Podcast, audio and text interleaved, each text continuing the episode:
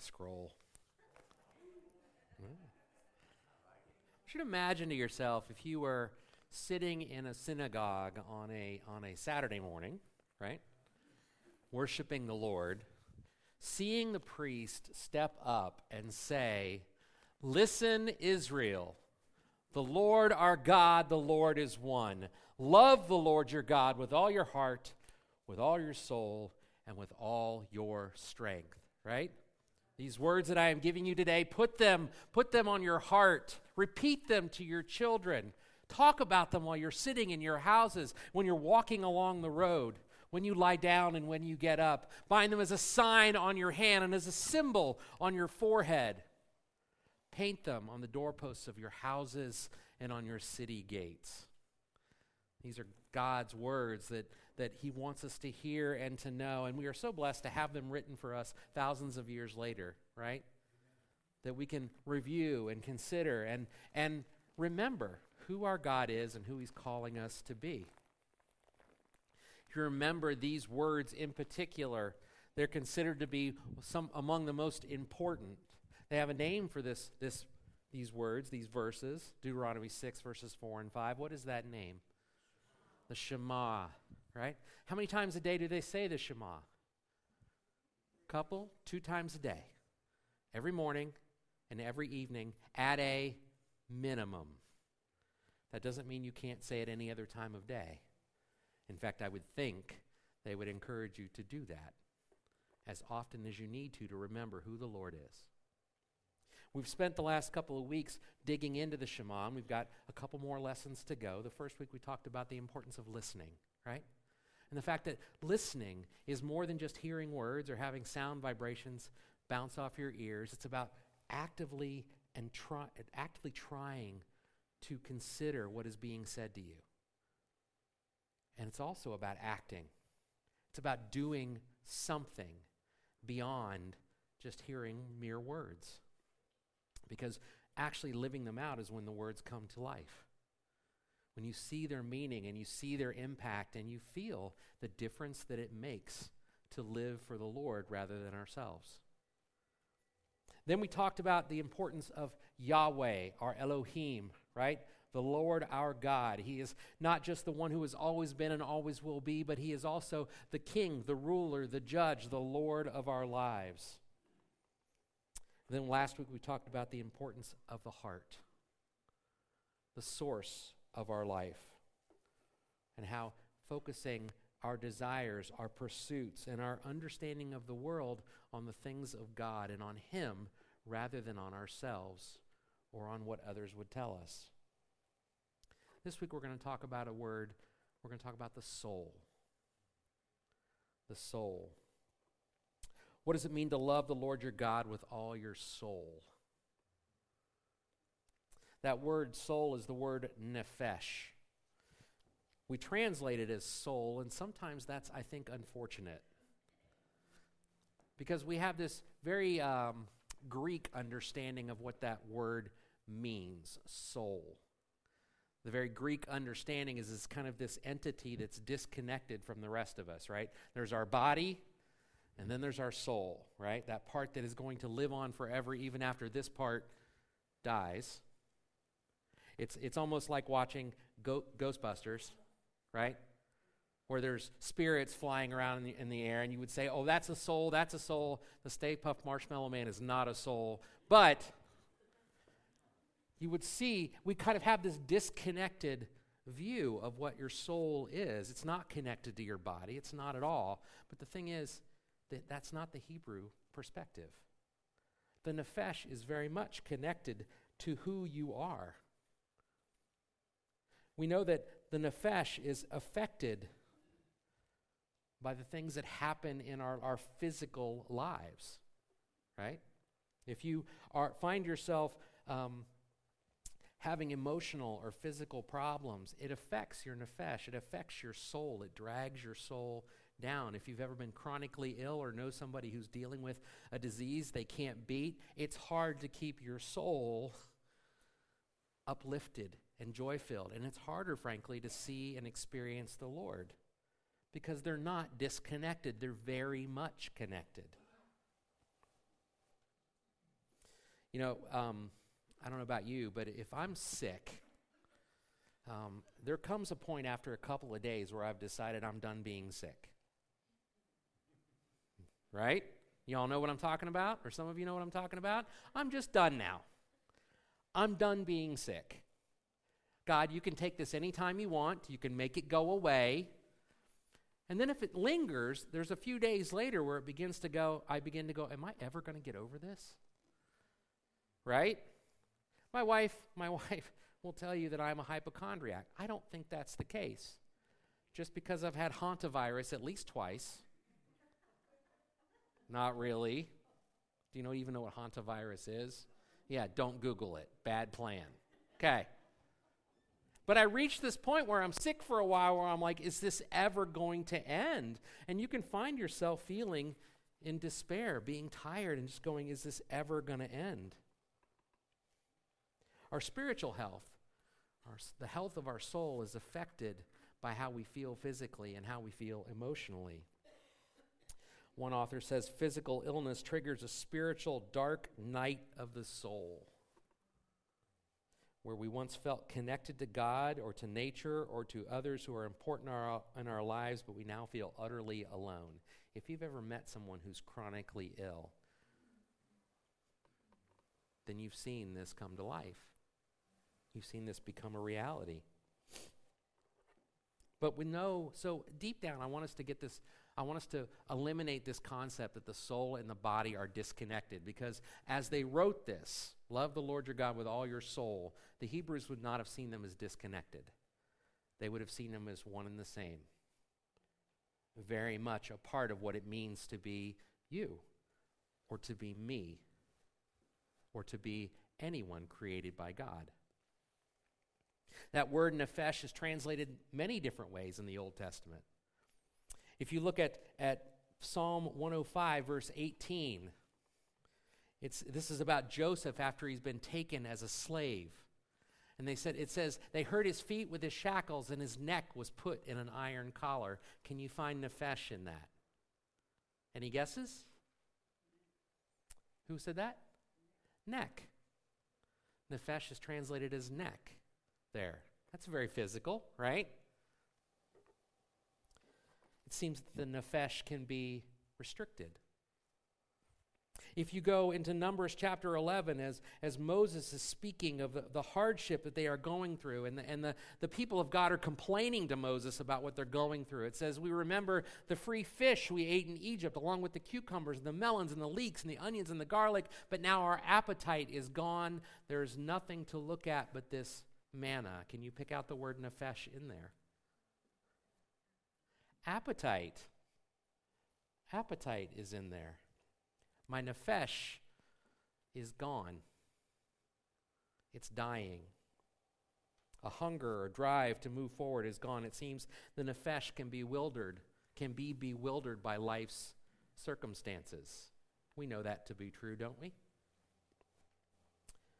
In Psalm 42, verse 1, and I don't think I have a slide for this, it says, A deer longs for flowing streams, so I long after you. The word nephesh is I there.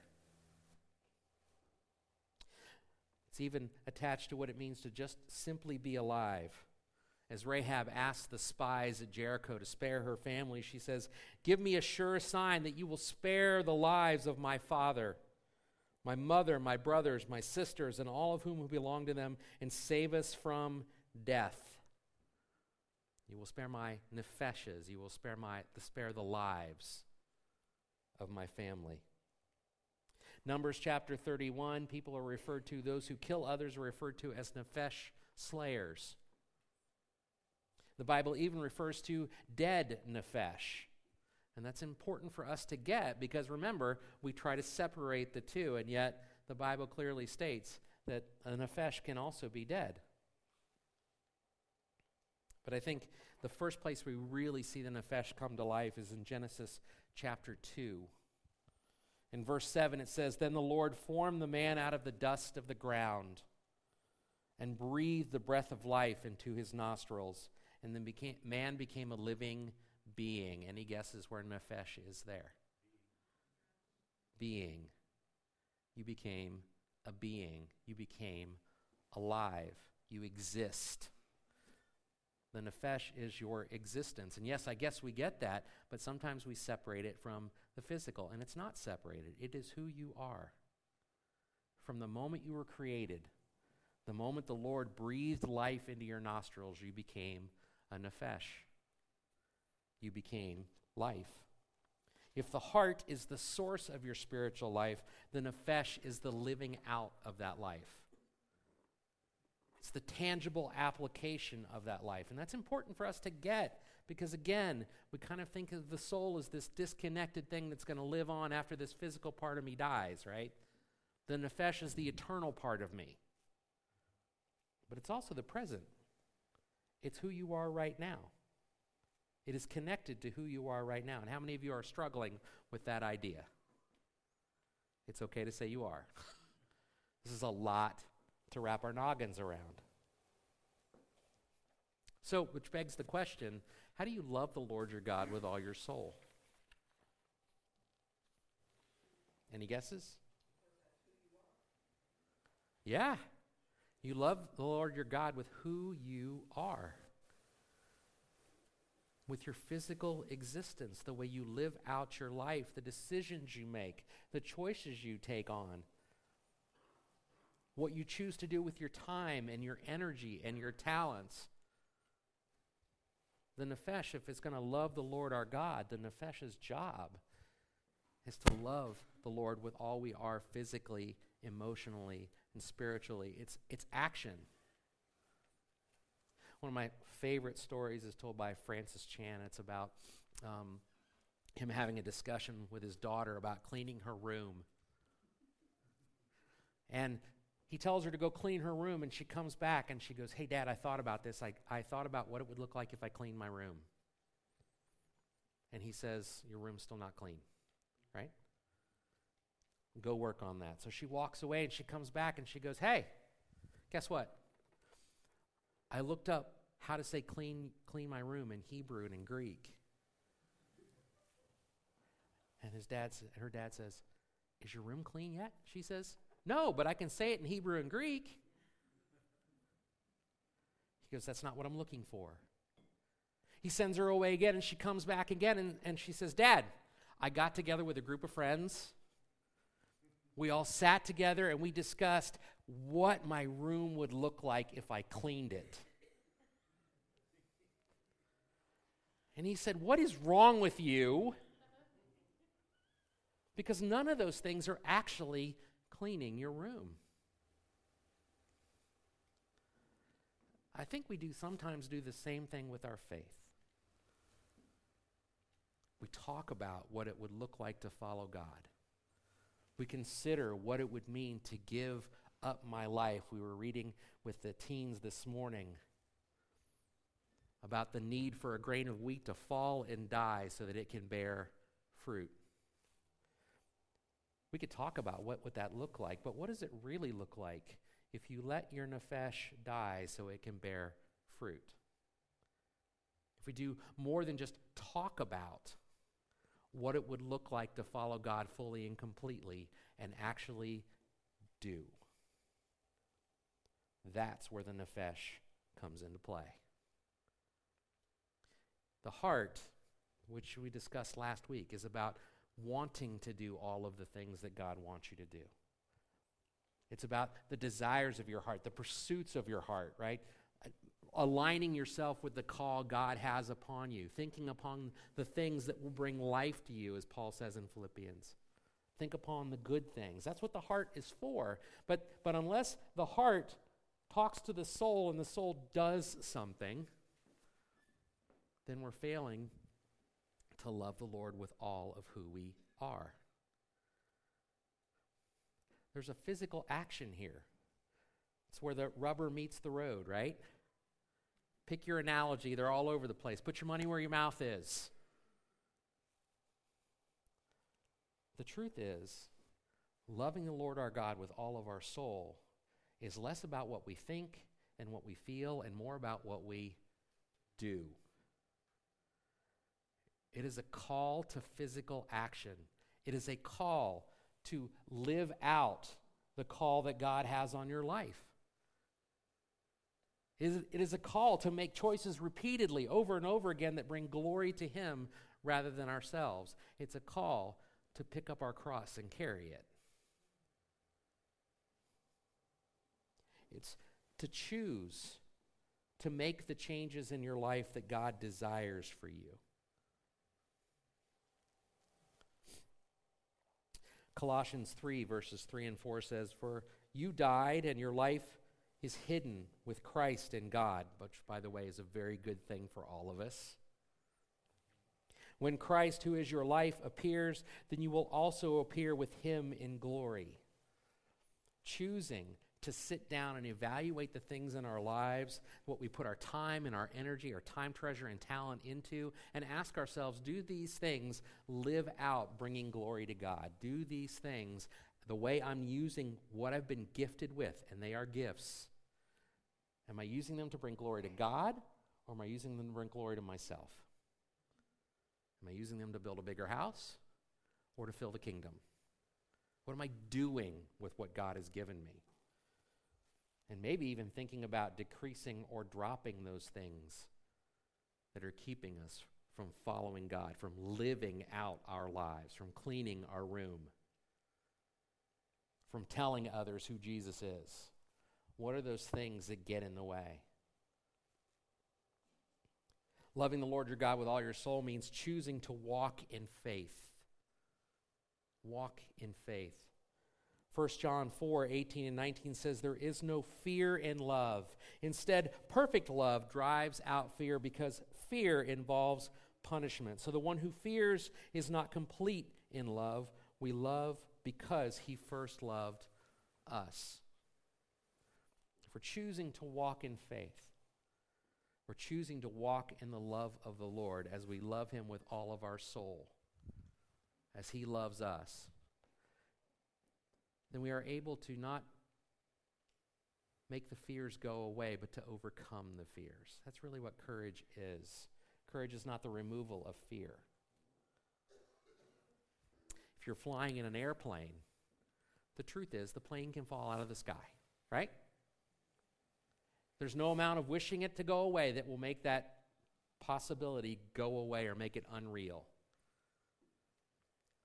But you can choose to have faith that it won't. Right? Do we choose to have faith that the Lord will carry us through our challenges and through our difficulties? And we've discussed this before because it's fear, I think, that stops us from doing the things, from having our nephesh live out what God wants us to live out. It's fear that stops us. It's fear of how people will judge us. It's, it's fear of whether or not we're going to have to give up something. And can I just tell you, following the Lord with all of our heart, soul, mind, and strength means giving up something.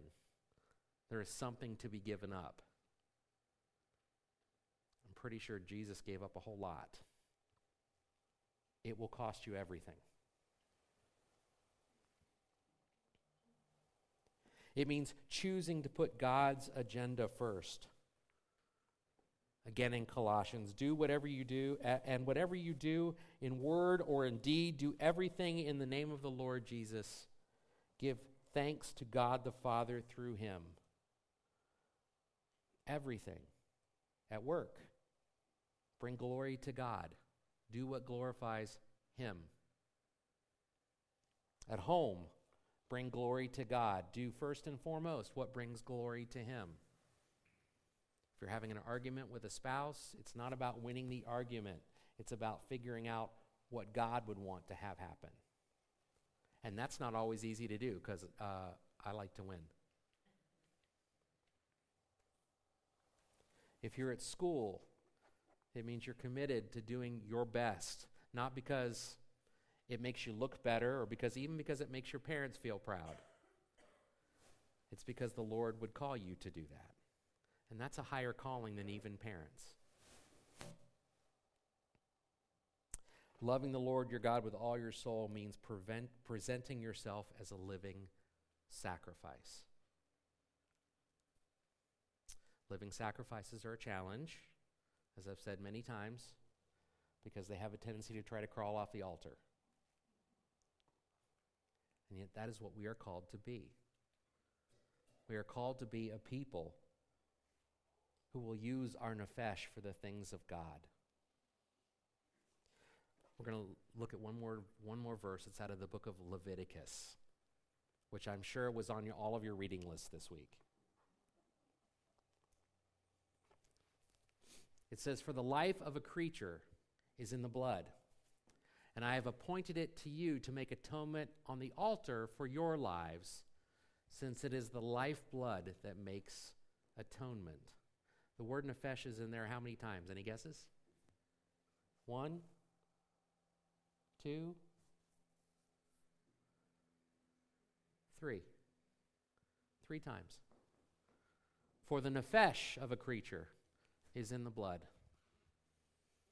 And have I, I have appointed it to you to make atonement on the altar for your nepheshes. Since it is the nephesh that makes an atonement. Isn't it interesting that the Lord did not just give up his disconnected soul to atone for our sins, he gave up his very life, his very being, all of who he was for our sakes. That is the nature of what it means to love the Lord your God with all your soul. He chose to give up his blood. He chose to do it for you and for me and for our nepheshes. And he cho- chose to make an atonement for our sins. That is the sacrifice, living out his nephesh, doing what it's supposed to be doing, living for the Lord that he calls us to as well. Amen.